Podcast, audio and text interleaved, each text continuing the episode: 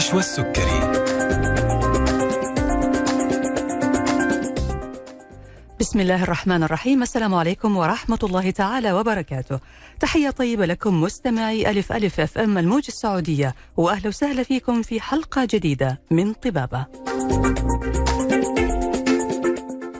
يسعدنا نكون معاكم لمدة ساعة على الهواء مباشرة في عيادة طبابة أونلاين. ومن الآن إلى الساعة 2 بعد الظهر وحوار طبي مباشر مع ضيف مميز من ضيوفنا اللي دائما بيشرفونا في برنامج طبابة. بيتجدد لقاءنا معكم مستمعينا الأعزاء يوميا من الأحد إلى الخميس وبنطرح موضوعات طبية منوعة من خلال برنامجنا مع باقة من الاستشاريين والمتخصصين في التخصصات الطبية المختلفة. بإمكانكم التواصل معنا وإرسال أسئلتكم واستفساراتكم على برنامجنا على عيادة طبابة أونلاين من خلال الإرسال على واتس البرنامج 055 66 89 01 ومو بس كمان يعني بإمكانكم التواصل معنا من خلال تحميل تطبيق ألف ألف FM والتواصل معنا من خلال حساباتنا على مواقع التواصل الاجتماعي فيسبوك تويتر انستغرام واليوتيوب.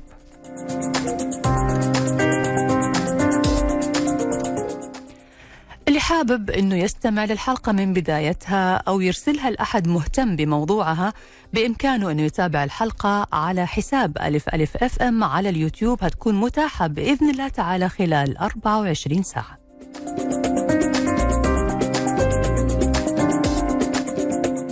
موضوعنا اليوم عن العيون وتحديدا عن الجلوكوما اللي بتعتبر من أكثر أمراض العيون انتشارا وأخطرها.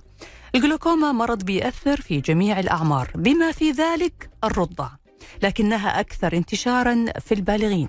يمكن الجلوكوما أنه هي تعيق حياة الإنسان وتحول حياته إلى جحيم إذا لم يتم علاجها. كيف يمكن علاج الجلوكوما؟ كيف يمكن الوقاية منها؟ إيش هي أعراضها؟ هل يمكن توقع الإصابة بها مستقبلا؟ أسئلة كثيرة هنطرحها. كمان هنعرف إيش أبرز وأحدث التقنيات الطبية لعلاج الجلوكوما. هذه الأسئلة هنطرحها اليوم على ضيف حلقتنا الدكتور رامي رقماني أخصائي أول طب عيون بمركز الدكتور سليمان فقيه الطبي بفرع النزهة. حياك الله دكتور رامي وأهلا وسهلا فيك. أهلا فيكم. اهلين دكتور الاسم صحيح؟ رامي رقماني؟ مزبوط مزبوط طيب تمام. الله يعطيك العافية دكتور. موضوعنا اليوم عن موضوع مهم جدا موضوع الجلوكوما. يعني أنا أعتبره موضوع فعلا حياة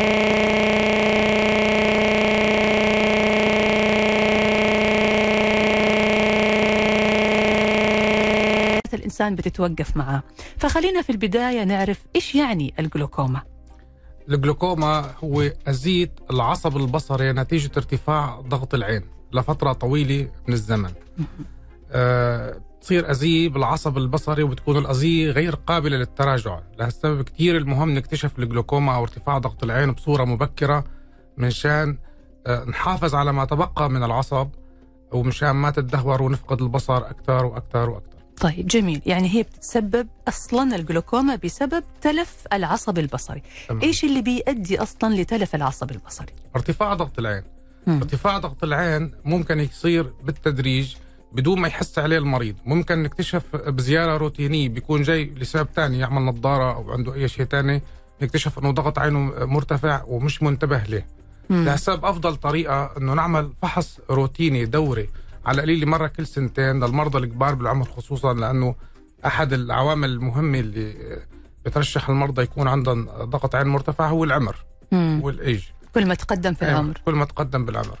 بالإضافة لعوامل خطورة ثانية مثل ال family history إذا كان عنده قصة عائلية هي بتزيد نسبة الإصابة مثل ال myopia قصر النظر العالي مثل ال diabetic السكر. السكر كلها هي risk factors عوامل خطورة. مم.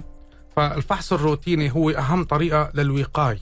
مشان نكتشفه بدري نعالجه بدري وبالتالي نحمي المريض من الأذية الشديدة اللي بالعصب اللي غير قابله للتراجع. طيب معلش دكتور أنا برضو يعني هدخل مع حضرتك بتفاصيل أكثر عشان أقدر أفهم وأستوعب. يعني الجلوكوما سببها تلف العصب البصري.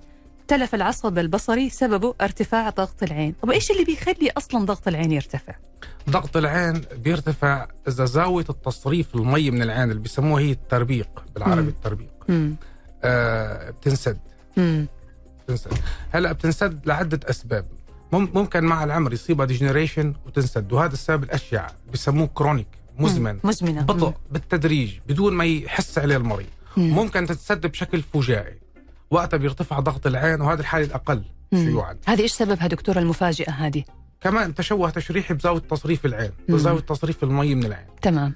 آه في بعض الناس تشريح عينهم يعني بنية عينهم مستعدة لتصير معها القصة أها. آه إذا ارتفع ضغط العين فجأة وقتها بحس المريض بألم شديد وصداع وفوميتنج إقياء وتشوش شديد بالرؤية بيكون ارتفع ضغط عينه مش خلسة وببطء لا هذا الشكل الأقل شيوعا وهذا بيرتفع فجأة. هل له إسعافية هي. هل له علاقة بضغط الدم العادي؟ لا.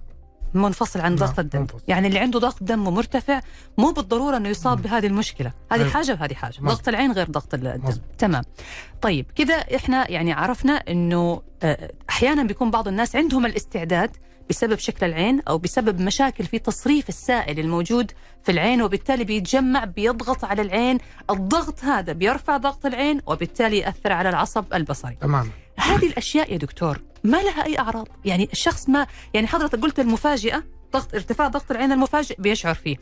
لكن بالنسبة للثاني المزمن أو الكرونيك زي ما حضرتك قلت هذا ما له أي مؤشرات أو أعراض. أعراضه بتصير أو بينتبه لها المريض بالمرحلة المتقدمة للأسف. مم.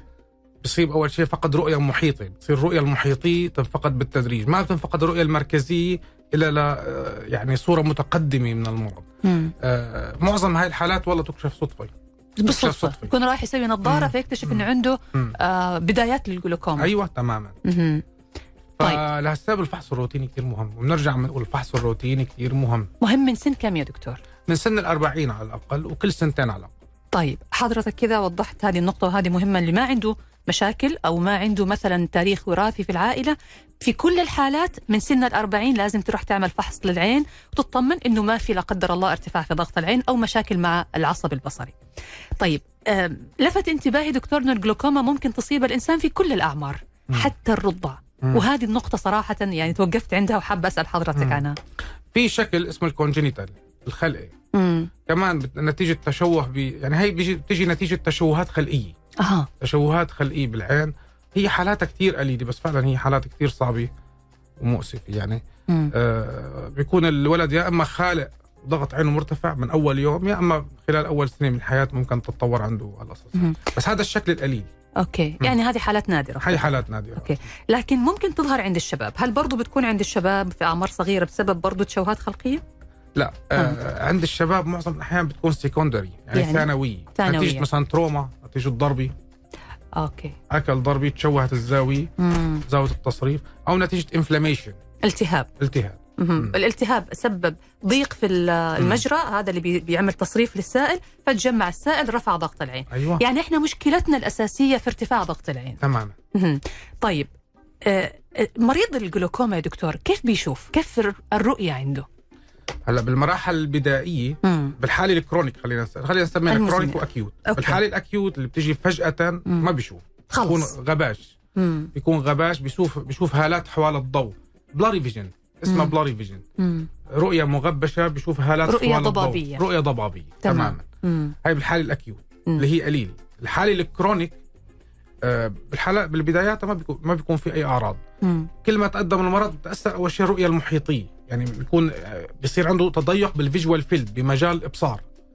مش بالمركز يعني هو رؤيته المركزيه بتضل كويسة ل- للمراحل الأخيرة. محيط الرؤية عنده بيضيق. بيضيق. مم. تضيق الساحة البصرية. يعني بيشعر كأنه آه، آه، زي ما حضرتك ذكرت آه، المحيط أو أو المكان ال- ال- مجال الرؤية. بيبدأ يضيق وكأنه قاعد يطل مثلا من عين سحرية. هي المراحل الأخيرة بيسموها الرؤية الأنبوبية. الرؤية الأنبوبية. مم. okay. لكن عشان يوصل المريض لهذه المرحلة أكيد بيكون. بتكون في يعني مم. مؤشرات من البداية. لازم ينتبه إنه بس هو الأفضل مثل ما حكينا الفحص الروتيني. طيب الفرق بين الجلوكوما المياه الزرقاء والمياه البيضاء إيش هو؟ ما ينعلق ببعض ال- ما لهم علاقة. مم. هذا هذا هذا شيء وهذا شيء ثاني. يعني المي البيضاء هي ال cataract اللي هي العتامه اللي بتصير بعدسة العين مع العمر. مم. وهي ما لها علاقة بضغط العين وهي قابله للتراجع هي أحلى شيء فيها إنه قابله للتراجع. أنت تشيل المي البيضاء تزرعي بدل عدسه بيرجع المريض بيسترد الرؤية اللي كانت موجودة خلاص خلص بيرجع بصره زي ما كان زي ما كان. لكن الجلوكوما موضوعها معقد أكثر أيوة. عشان كذا رح نتكلم أكثر عن الجلوكوما ونعرف هل يمكن الوقاية منها هل يمكن أن يعود النظر مرة أخرى كما كان إيش التقنيات الجديدة والحديثة في علاج الجلوكوما. لكن هنطلع فاصل وبعد الفاصل نرجع نكمل حوارنا. لازلنا نستقبل أسئلتكم واستفساراتكم مستمعينا الأعزاء على واتس البرنامج 055 66 89 01 وارسلوا لنا من الآن كل الأسئلة هنجاوب عليها في الجزء الأخير من الحلقة. والآن فاصل ونواصل.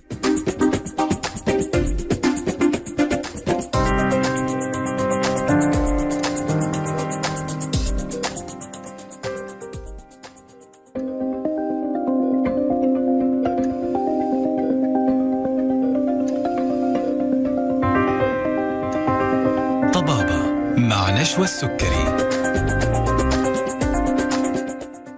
حياكم الله من جديد مستمعينا الأعزاء رجعنا لكم مرة ثانية مع برنامج طبابة على ألف ألف أف أم الموجة السعودية ومع ضيف حلقتنا الدكتور رامي رقماني أخصائي أول طب عيون بمركز الدكتور سليمان فقيه الطبي بفرع النزهة.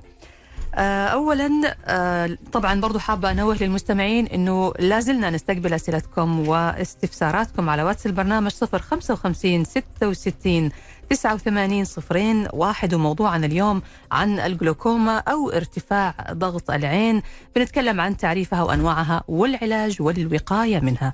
أرحب مرة ثانية فيك دكتور رامي وأهلا وسهلا فيك. أهلا فيك. أهلين. طيب دكتور نرجع مرة ثانية لموضوع الجلوكوما. إحنا لازلنا فيها. آه الجلوكوما أنواع. آه فحابة أعرف من حضرتك برضو إيش هي أنواع الجلوكوما؟ آه، مثل ما حكينا بالفقرة الأولى ممكن تكون هي الشكل الأشيع هو ال chronic. اللي بيظهر خلسة بالتدريج شوي شوي بدون ما يحس عليه المريض إلا لا سمح الله بمراحل متقدمة أو إذا انكشف بشكل دوري بالصدفة في الشكل ال acute اللي هو شكل الحاد. الحاد مم. وهذا آه، شكل آه، يعني مؤلم مؤلم بشدة بيترافق مع صداع تشوش شديد بالرؤية ممكن توصل مرحلة vomiting إقياء مم. هاي حالة urgent اسعافية مو- معظمهم بيروحوا على المستشفى وبياخذوا آه، محاليل بتنزل محاليل وريدية مشان تقدر تنزل ضغط ال- العين بشكل سريع. تمام.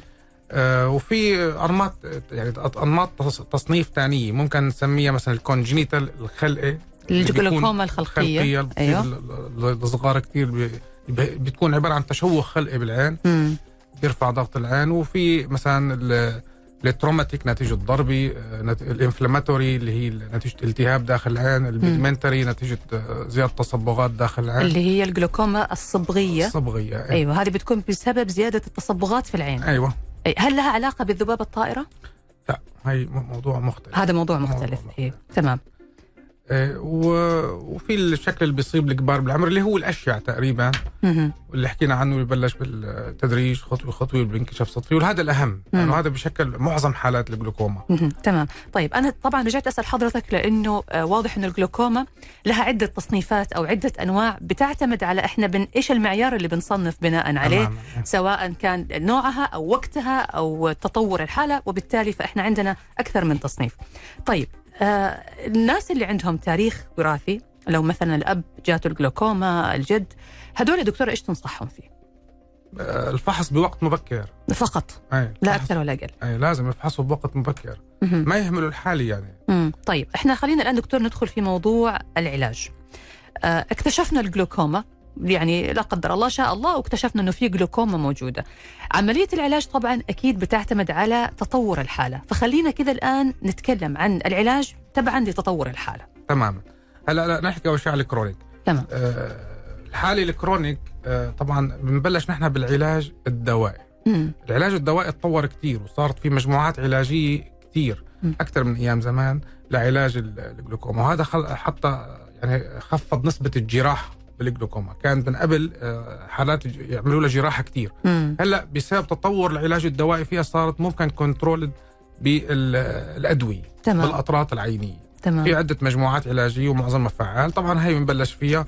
وبما إنه في عدة مجموعات علاجية نحن بنبلش بوحدة control كويس ما control بنبلش بنضيف الثانية وهكذا. مم. الثالثة الرابعة.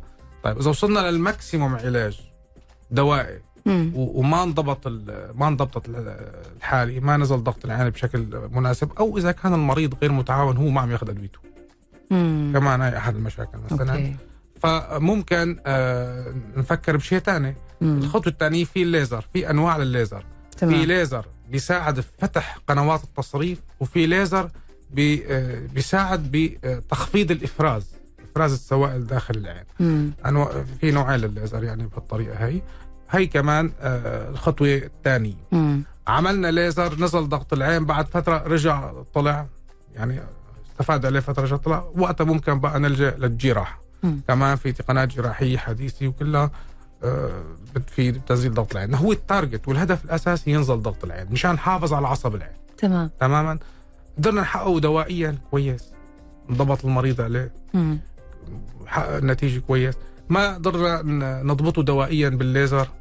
ما قدرنا بالليزر بالجراحه اللي هي يعني آخر الحلول نحن بالعاده بنعملها يعني. تمام طيب أنا كده فهمت من كلام حضرتك إنه إحنا تكلمنا طبعا عن الجلوكوما المزمنة اللي بتاخذ وقت في التطور لين ما يصير توصل لحالة لمرحلة خطيرة واللي بيتم اكتشافها بالصدفة زي ما حضرتك قلت رايح يسوي فحص نظر أو نظارة فيكتشف إنه عنده مشكلة بنبدأ العلاج بأدوية. بن بنزود خطة العلاج مرة الثانية الثالثة. بنزود أدوية ونبدأ نتابع الحالة كطبيب طبعا متخصص.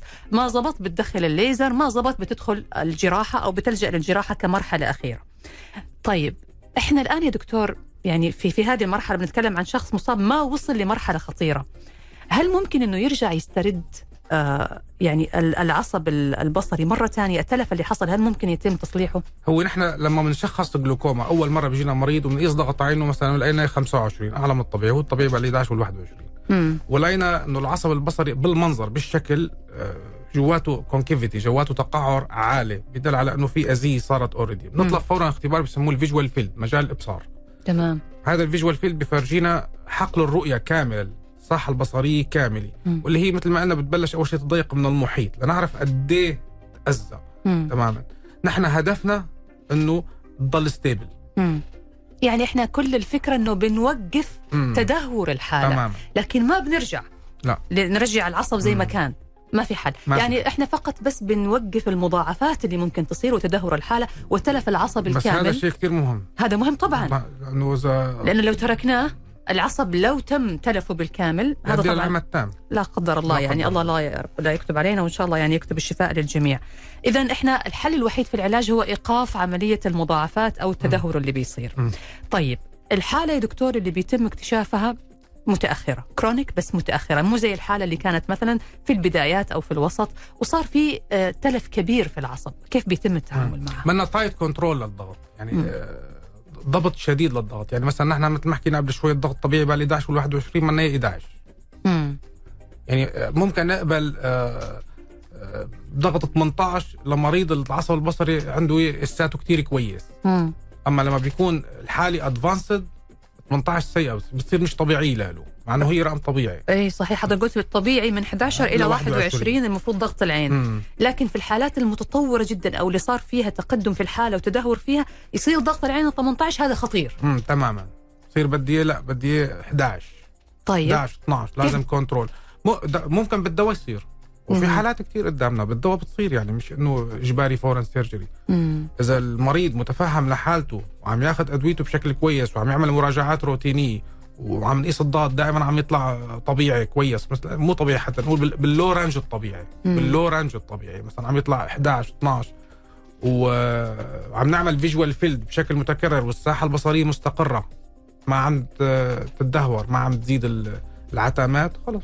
بيضل على الدواء وبي- وبيضل على الدواء طول حياته. تمام تمام يعني آه، لكن الدواء بيوقف الحالة تماما بيوقف مم. التدهور مم. فإحنا نقصد بكذا إنه بنمنع إنه المريض لا قدر الله يوصل لمرحلة فقدان البصر تماما تمام طيب بالنسبة للكيوت آه الأكيوت مو الكيوت. إيه، أكيوت. الأكيوت اللي هي الحالة الحادة اللي بتصير مم. فجأة هذه كيف بيتم التعامل معها؟ هي ايرجنت بالطوارئ مم. هي آه، بيكون ضغط عينه عالي ممكن تكون 50 60 مم. غالبا فوق ال 40 يا ساتر يكون آه، هو طبيعي مثلا تحت ال 20 وطلع فجأة. السبب عطى الأعراض ال- القوية. دائما ضغط العين إذا بيطلع بشكل تدريجي؟ تدريجي ما بيحس فيه المريض. أها. لكن المفاجئ هذا هو اللي بيكون له أعراض تمام واضحة. تصير وذمه قرنيه كون الإديمة هالات حوال الضوء تشوش رؤية الرؤية الضبابية اللي حكينا عنها والم الشديدة مع مم. الاقياءات الصداع القصص هي. بيسربوا له سوائل بيسموه مانيتول بتنزل ضغط العين بالطوارئ. عشان ينزل ضغط العين. تمام. أي وبعدين بيعالجوا له السبب اللي أدى لل لارتفاع لارتفاع الضغط ضغط العين. العين أيوه. بالعادة بيعملوا آه، نوع من أنواع الليزر بيسموه YAG laser بيخلقوا زاوية تصريف عبر القزحيه عشان يخلوا السائل يتصرف هذا اللي رافع الضغط. تماما. مم. لكن في حالة ال acute أو الحالة الحادة دكتور ما بيصير في تلف للعصب لأنه هي حالة كذا مفاجئة مم. وممكن في الحالة هذه يسترجع المريض حياته ال- تماماً. العين زي ما كان. صحيح هذا؟ سؤالك تماما مزبوط. طيب الحمد آه لله. لأنه عصب العين بيكون healthy بيكون كويس. مم. بالغالب هيك حالات بيكون عصب العين healthy. جميل. مم. طيب آه نرجع برضو دكتور للسؤال الثاني والمهم. الوقاية خير من العلاج. آه، هل هناك حل للوقاية؟ يعني ما ما ظهرت عندي أعراض. آه، لكن متوقع إنه أنا أصاب مستقبلا لا قدر الله بالجلوكوما مثلا، هل في إمكانية إنه يصير في وقاية تامة من من أي مشاكل؟ هو الوقاية بالفحص الروتيني. فقط؟ بالفحص الروتيني وهي أهم شيء لكن ما في حاجة مثلا أدوية معينة، فيتامينات معينة يأخذها الشخص ممكن تحسن من من الحالة عنده أو تخليه ما يكون عرضة لهذه المشاكل، هي هي حاجة خلقية بتحصل مم. بتحصل. لا هو بس الفحص الروتيني لازم يعمل فحص روتيني على القليل مرة كل سنتين وخاصة إذا كان عنده risk factors مثل ما حكينا عنها عوامل الخطوره مم. أهم مثلا ال family history. القصة العائلية فالفحص الروتيني بنكشف الموضوع بداياته مم. وبنعمل الفحوصات المطلوبة ال visual field والقصص هي تمام. بنعالج بناء. موجود يمكن ما نعالج بس نراقب. مراقبة. مراقبة بتكفي. إذا لقينا آه، الأمور stable وما بدها أي علاج بس مراقبة. لقينا لا الأمور عم تتطور عم يرتفع الضغط أكثر عم ممكن تتأثر ال visual field بنعالج. تمام يا دكتور. هنعرف برضو دكتور من حضرتك هل في علاقة بين ضعف البصر الشديد والإصابة بالجلوكوما؟ وكمان أسئلة ثانية هنسألها لحضرتك بعد الفاصل. لازلنا نستقبل أسئلتكم. مستمعينا الأعزاء على واتس البرنامج 055 66 89 01 وهنجاوب عليكم في الجزء الأخير من حلقتنا. أما الآن فاصل ونرجع بعد نكمل حوارنا.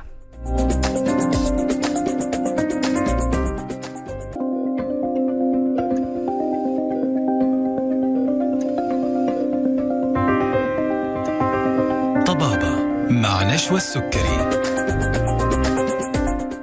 حياكم الله من جديد مستمعينا الأعزاء وأهلا وسهلا فيكم في طبابة على ألف ألف FM مع ضيف حلقتنا اليوم الدكتور رامي رقماني أخصائي أول طب عيون بمركز الدكتور سليمان فقيه الطبي فرع النزهة وموضوعنا اليوم عن الجلوكوما أو ارتفاع ضغط العين. وجاتنا أسئلة كثيرة إن شاء الله راح نجاوب عليها كلها في الجزء الأخير من الحلقة. آه، لازلنا نستقبل أسئلتكم على واتس البرنامج 055 66 89 01 أرحب فيك مرة ثانية دكتور رامي حياك الله. أهلا وسهلا. أهلين. طيب دكتور قبل الفاصل كان في سؤال كذا أخير بنتكلم هل في علاقة بين ضعف النظر الشديد والإصابة بالجلوكوما؟ إيه هو أحد ال risk factors. أحد عوامل الخطورة لارتفاع ضغط العين ال- ال high myopia قصر. النظر العالي. نعم. وبالاضافه لل age related بالاضافه لل العمر التقدم في العمر إيه. والتاريخ الوراثي التاريخ الوراثي ال diabetic كمان آه مرضى السكر إيه عرضة مم. أكثر لارتفاع ضغط العين. كلها هودي risk factors. طيب دكتور بالنسبة لمرضى السكر وهذا موضوع مهم كمان آه إذا إذا المريض محافظ على مستوى السكر ومحافظ على أدويته هل برضه بتكون يعني عامل الخطر لازال موجود؟ لا أكيد إذا كان محافظ على أدويته بيكون نسبة الخطر أقل بكثير. طيب طيب ننتقل يا دكتور الآن لنقطة ثانية وهي اعتلال الشبكية السكري إيش يعني اعتلال الشبكية السكري؟ diabetic retinopathy اعتلال الشبكية السو- السكري هي الأذية اللي بتصير بالأوعية الدموية تبعت الشبكية نتيجة عدم ضبط السكر بالدم لفترة طويلة من الزمن مم. هي ما بتصير مثلا إنه هلأ ماله مضبوط السكر فهلأ صار فورا مباشرة اعتلال الشبكية السكري لا مم. إذا كان uncontrolled لفترة طويلة من الزمن ال blood sugar بالدم. نسبة و- السكر. أيوه نسبة السكر بالدم مش مضبوطة لفترة طويلة من الزمن. وقتها آه، بتحدث ال diabetic retinopathy أو اعتلال الشبكية السكري. وهو اعتلال بالأوعية الدموية الدقيقة بالشبكية. مم. بتصير تسرب سوائل ترشح سوائل. فسوائل تحت الشبكية فبتعمل تشوش رؤية بسموها macular edema أو وذمه اللطخه الصفراء مم. اللي هي بتعمل تشوش بالرؤية.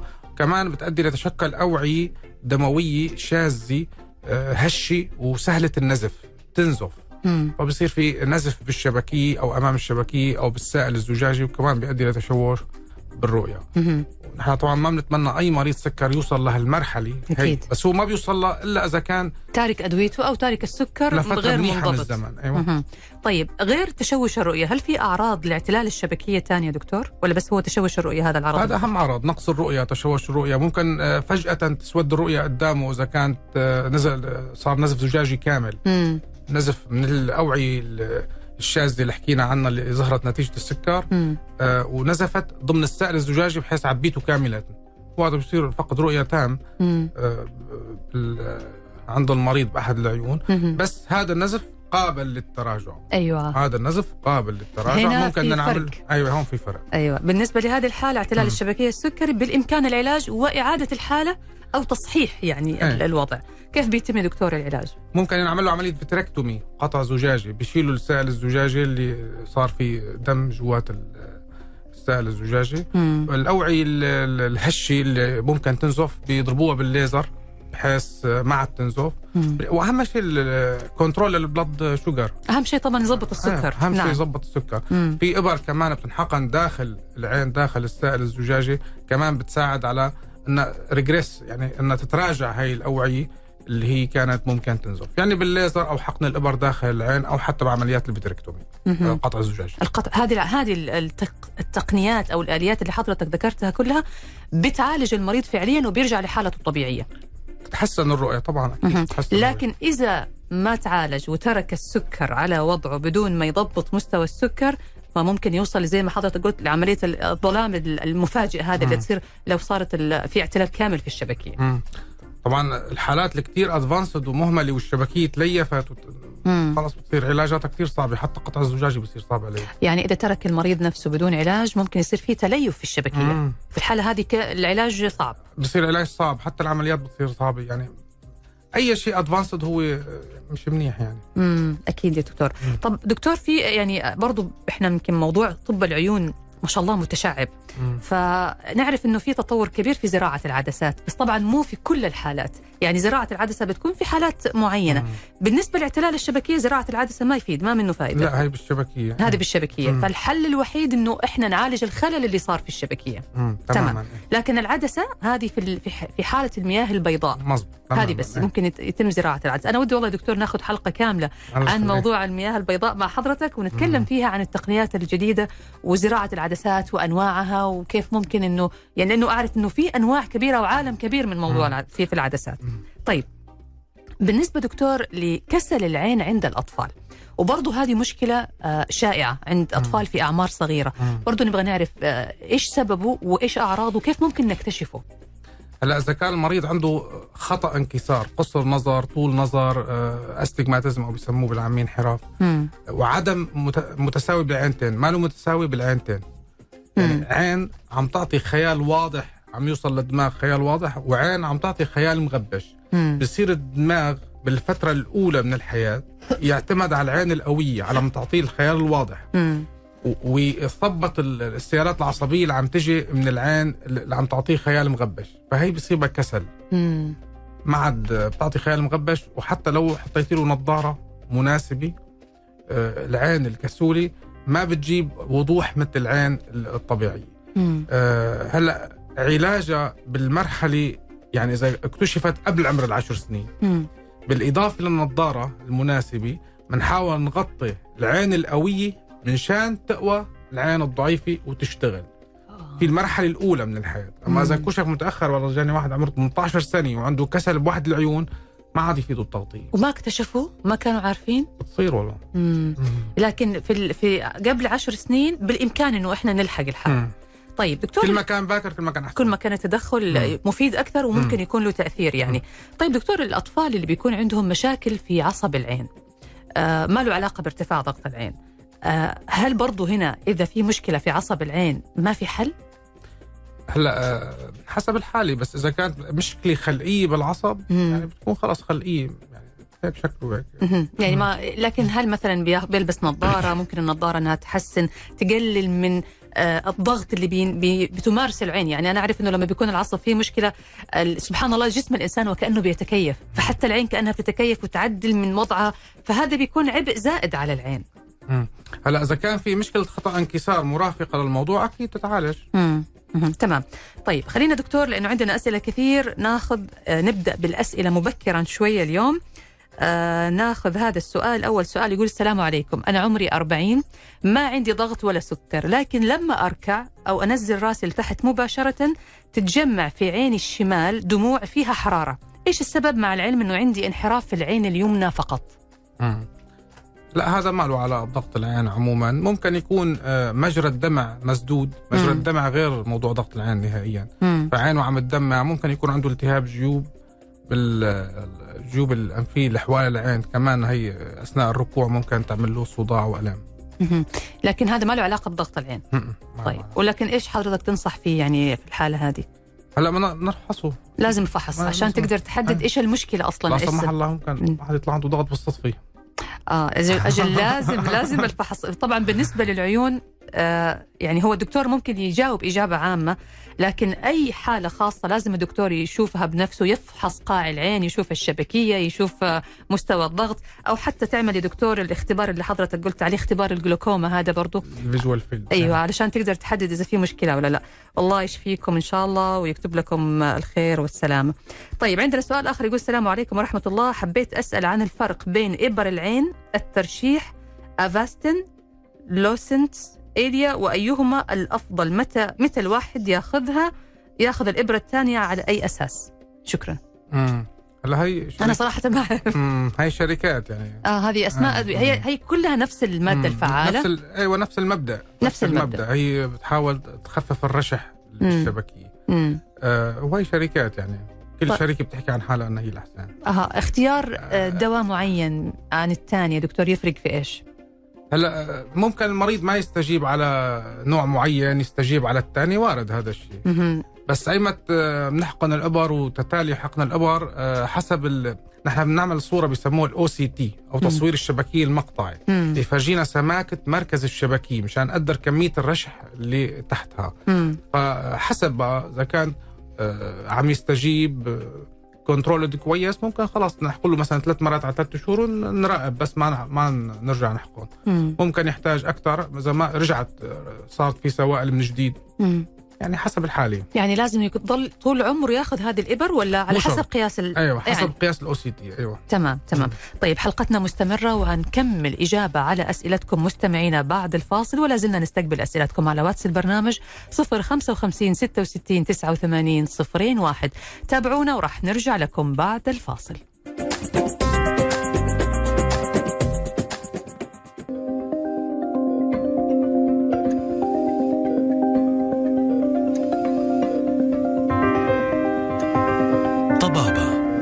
مع نشوى السكري حياكم الله من جديد مستمعينا الأعزاء وأهلا وسهلا فيكم في برنامج طبابة على أثير إذاعتكم ألف ألف FM الموجة السعودية. ومع ضيف حلقتنا اليوم الدكتور رامي رقماني أخصائي أول طب عيون بمركز الدكتور سليمان فقيه الطبي فرع النزهة. موضوعنا اليوم عن الجلوكوما أو ارتفاع ضغط الدم. أرحب فيك مرة ثانية دكتور رامي وأهلا وسهلا فيك. لا زلنا مستمعينا نستقبل أسئلتكم على واتس البرنامج 055 66 89 01 باقي لنا 10 دقائق اللي يبغى يسأل اللي يرسل الآن وبأسرع وقت. طيب نكمل الإجابة على أسئلة المستمعين. عندنا عبد الله الحربي من مكة. آه يقول الأخ عبد الله والدي كان عنده موية بيضة وبعدها بفترة صارت موية زرقاء وضغط العين. يبدو لي ضغط العين ارتفع فراجع مركز العيون رجعت مركز العيون فأفادوني بتلف العصب البصري هل له علاج؟ تلف العصب البصري إذا كان تام لا مم. خلاص خلاص. تلف النسيج العصبي بشكل عام مش بس العصب البصري النسيج العصبي بشكل عام آه، غير قابل للتجديد مم. الخلايا فيه ما بتتكاثر يعني ما بترجع بتتجدد مو مثل مثلا بشرة الجلد مم. واحد انجرح بترجع الخلايا بتتكاثر وبتسكر الجرح مم. الخلايا العصبي بشكل عام غير قابلة للتجديد. لسبب أي تلف سواء بالعصب البصري أو بالدماغ مثلا ما بي- ما بيرجع مم. طيب دكتور هو يقول كمان كان عند الوالد موية بيضة وبعدها بفترة صارت موية زرقاء هل الموية البيضة ممكن تتحول لموية زرقاء أو جلوكوما؟ يعني بعض الحالات اللي كتير advanced بالمي البيضاء مم. يعني عتامي شديدة بالعدسه وانتبجت العدسه وصارت كبيرة الحجم أو تسربت منها المواد البروتينية تبعتها يعني هي بالحالات اللي كتير كتير advanced بالمي البيضاء. عمليا هون قليل تنشاف يعني بالعادة هيك حالات بنعمل لها عملية المي البيضاء قبل ما توصل لهالمرحلة. يعني معناها إن المويه البيضاء تركت فرفعت ضغط تركت. الدم أيوه وبالتالي رفع ضغط ضغط العين عفوا مم. أثر على العين فسبب جلوكوما تماما لكن ما آه. في علاقة مباشرة بين المويه الب... يعني ما تتحول المويه البيضاء لمويه زرقاء هذا شيء. وهذا شيء ثاني هذه سببها مختلف عن هذه تماما مم. تمام يا دكتور طبعا نقول للأخ عبد الله ألف سلامة على الوالد ما يشوف شر ونقول قدر الله وما شاء فعل يعني لكن دائما الوقاية خير من العلاج وأحيانا ترك الحالة أو عدم الشعور بها أو عدم إعطائها أهمية ممكن يكون سبب في تدهور الحالة ووصولها لمرحلة يكون معها العلاج صعب. ألف سلام عليه. طيب آه برضو عندنا هنا السلام عليكم. آه هذا سؤال يقول أنا عندي ضعف بسبب القرنية المخروطية. ذهبت أشتري نظارة ورفض. وقال راجع الدكتور وأنا آه يعني ماديا وضعي آه بسيط فهل عادي ولا كيف مع أنه عمري 21 سنة؟ يعني هي تسأل الدكتور بالنسبة للنظارة. هي تبغى نظارة بس لازم بسبب ضعف القرنية المخروطية هذه يبدو لي لازم تحتاج تدخل طبي. هلا القرنية المخروطية فن البصريات العادي صعب يقدر يعمل لها نظارة. فهو لهسه بحولها للطبيب. القرنية المخروطية آه، بتكون القرنية غير منتظمة. مم. مش مثل قصر النظر العادي أو حتى الاستجماتيزم العادي نعم سهل إنه يعملها نظاره فلهسه هو حولها للطبيب بس هذا مم. يعني ما ينفع تلبس نظارة وعندها هذه المشكلة لا هي حولها الطبيب ليعمل لها نظاره بس مم. المقاسات تبعت النظارة تحتاج طبيب دقة أيوه دقة طبيب أكبر. أيوه مم. تمام ألف سلامة عليك طيب عندنا كمان سؤال آه يقول السلام عليكم آه الأخ عبد الولي صياد من الرياض وهو مستمع دائم لبرنامجنا. حياك الله أخوي عبد الولي. آه يقول دكتور أنا أسوق السيارة في خط طويل في سفر أشعر بأنه العين اليمين ستخرج من مكانها. أشعر بألم شديد وإذا وضعت يدي عليها أحس بتحسن. والعكس فما هو السبب؟ وما هو العلاج؟ حفظكم الله. يعني غالبا السبب خطأ انكسار refraction error ممكن يكون عنده astigmatism عالي أو طول نظر عالي hypermetropia عالي. مم. وغالبا الحل نظارة. الحل نظر. لكن آه، غالبا ها يعني. شعوره بإنه يقول لك كانه العين تبى تطلع من مكانها كأنه في ضغط قوي. هذا ما. له علاقة بضغط العين؟ لا هذه أعراض الاجهاد العيني. أعراض غالبا هي الإجهاد. أعراض الاجهاد العيني مم. اثيروبيا هو لأنه وقتها بيكون عم مركز يعني. مهم. في دكتور تمارين معينة ممكن نمارسها تخفف من اجهاد العين؟ إنه يعني- مثلا ننظر لنقطة قريبة ونقطة بعيدة والأشياء. أيوه. يعني هو أفضل شيء النظارة. أفضل نجيب بس النظارة. المناسبة. عشان تريح الضغط أو أيوة. العبء الاجهاد أيوة. الاجهاد مم. تمام. ألف سلامة عليك أخوي عبد الولي. طيب السلام عليكم آه، السؤال هنا يقول نبض مع ألم في العين اليسرى مع العلم أنه عندي دور برد هل التوتر والعصبية له علاقة بذلك وهل ينفع أستخدم النظارات الشمسية العادية؟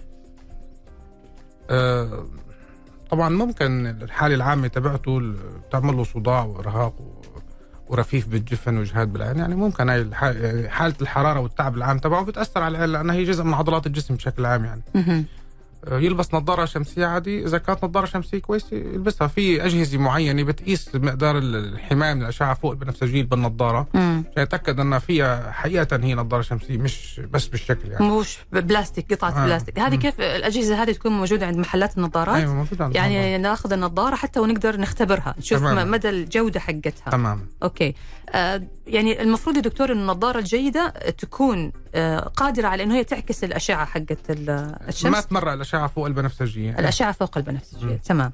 ألف سلامة عليك. طيب عندي كمان يا دكتور هنا سؤال يقول آه مريض مياه بيضاء هل هناك احتمال أن تتحول المياه البيضاء إلى مياه زرقاء أو الإصابة بالنوعين معا في نفس الوقت؟ مم.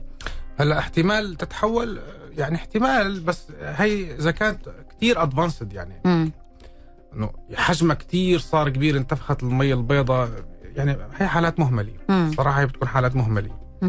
يعني آه، بصوره أبكر بتنعمل لها عمليه. المي البيضاء قبل ما توصل لهالمرحلة هي تمام وإنه يكونوا موجودين مع بعض بالصدفة ممكن يكونوا موجودين مع بعض بالصدفة إذا تركت طبعا زي ما حضرتك قلت أو إنه يكون في أصلا مشاكل سببت ارتفاع ضغط, ضغط العين العين أيوه فممكن يصاب بالمياه البيضاء والمياه. الزرقاء في نفس الوقت بالصدفة يعني. لكن حضرتك تنصح هنا إنه إذا في مياه بيضاء لازم التوجه فورا واتخاذ إجراء طبي. لعلاجها هي بتمشي ب... يعني المي البيضاء آه، عموما ما لها خطره مثل المي ال- الزرقاء المي البيضاء بتمشي ببطء وبالتدريج مم. والعتامة بتزيد ببطء وبالتدريج. وقليل ما توصل للحالات اللي كثير كثير ادفانسد مثلا وبتعمل مي زرقاء يعني. مم. يكون أكيد راعى الطبيب قبل. تمام. طيب هنا كمان سؤال آه، آه، يقول هل العمى وفقد النظر هي نهاية حتمية للإصابة بالمياه الزرقاء في بدايات العمر؟ أنا عمري 76 سنة. ونقول ألف سلام عليك يا والدي. الله يعطيك الصحة والعافية. آه، إيش يا دكتور ردك على هذا السؤال إذا تشخص آه، قبل ما يعني وصوله لمرحله العمى التام معناتها ما تشخص ابدا وضل المرض مستمر بدون ما يتشخص ويتعالج لوصل لهالمرحله هي مم. يعني هي آخر مرحلة مش أول مرحلة مم. إذا اكتشف بنص هالطريق هذا بيتعالج يعني. يعني اذا إحنا الخلاصة إنه ما نترك نفسنا حتى لو ما في تاريخ وراثي من المفترض إنه بعد وصول الشخص لسن الأربعين كل سنتين على الأقل يروح لدكتور العيون يعمل بس كذا آه، فحص بسيط للاطمئنان. إذا اكتشفنا لا قدر الله إنه في شيء يبدأ في الحالة هذه ياخذ العلاج فبالتالي نوقف هذه النهاية الحتمية اللي آه، يعني الوالد بيسأل عنها هنا. تمام. طيب سؤال كمان يا دكتور يقول ما أحدث علاج للمياه الزرقاء؟ وهذا موضوع مهم لأنه أنا أعرف إنه عندكم في مستشفى الدكتور سليمان فقيه عندكم تقنيات متطورة جدا وبتحرصوا على تقديم الرعاية الطبية بأعلى معايير الجودة. فكلمنا. عن هذا الجانب. إن شاء الله. آه طبعا آه مثل ما حكينا بعلاج ال- المياه الزرقاء والجلوكوما آه نحن الحمد لله عندنا كل ال- الخيارات المو... الم- يعني الموجودة. لموضوع العلاج. سواء بالعلاج الدوائي موجوده كل أنواع الاطرات والمجموعات العلاجية سواء بالليزر موجوده اجهزه الليزر اللي سواء اللي بتنزل ضغط العين عن طريق آه خفض التصريف أو عن, عن طريق خفض الإنتاج زيادة التصريف أو خفض الإنتاج. تمام. والعلاجات الجراحية كمان كل العلاجات الجراحية المتقدمة بكل أنواع العمليات تبع ضغط العين موجودة وعندنا استشاريين الحمد لله بيقوم بهالشغلات. طيب في سؤال دكتور برضو مهم بالنسبة للأطفال اللي بيكون عندهم جلوكوما وهم صغار. آه، حضرتك قلت إنه بيتم العلاج آه، باستخدام الجراحة آه، هل في الحالة هذه ممكن انه الطفل يعني يتخلص من المشكلة تماما ولا برضه هتكون مستمرة معاه؟ بتوقف الحاله عند هالمرحلة. تماما يعني الشغلات اللي بتكون صارت بتكون صارت آه الأزل بيكون صار بيكون صار بس هي بتوقف عند اللحظة اللي بدينا. فيها العلاج تماما أيوه. أنا بشكرك. جزيل الشكر. الدكتور رامي رحماني أخصائي أول طب عيون بمركز الدكتور سليمان فقيه الطبي فرع النزهة. شكرا جزيلا لوجودك معنا. دكتور رامي أسعدنا وجودك واستفدنا كثيرا من وجود حضرتك معنا. شكرا لك. الشكر موصول لكم أنتم أيضا مستمعينا الأعزاء. شكرا لكم ولتواصلكم. نلقاكم على خير إن شاء الله في حلقة الغد.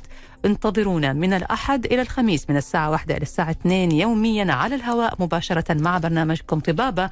ومعي أنا نشوى السكري. تقبلوا تحياتي وتحيات مخرج هذه الحلقة رائد باراجي في حفظ الله ورعايته.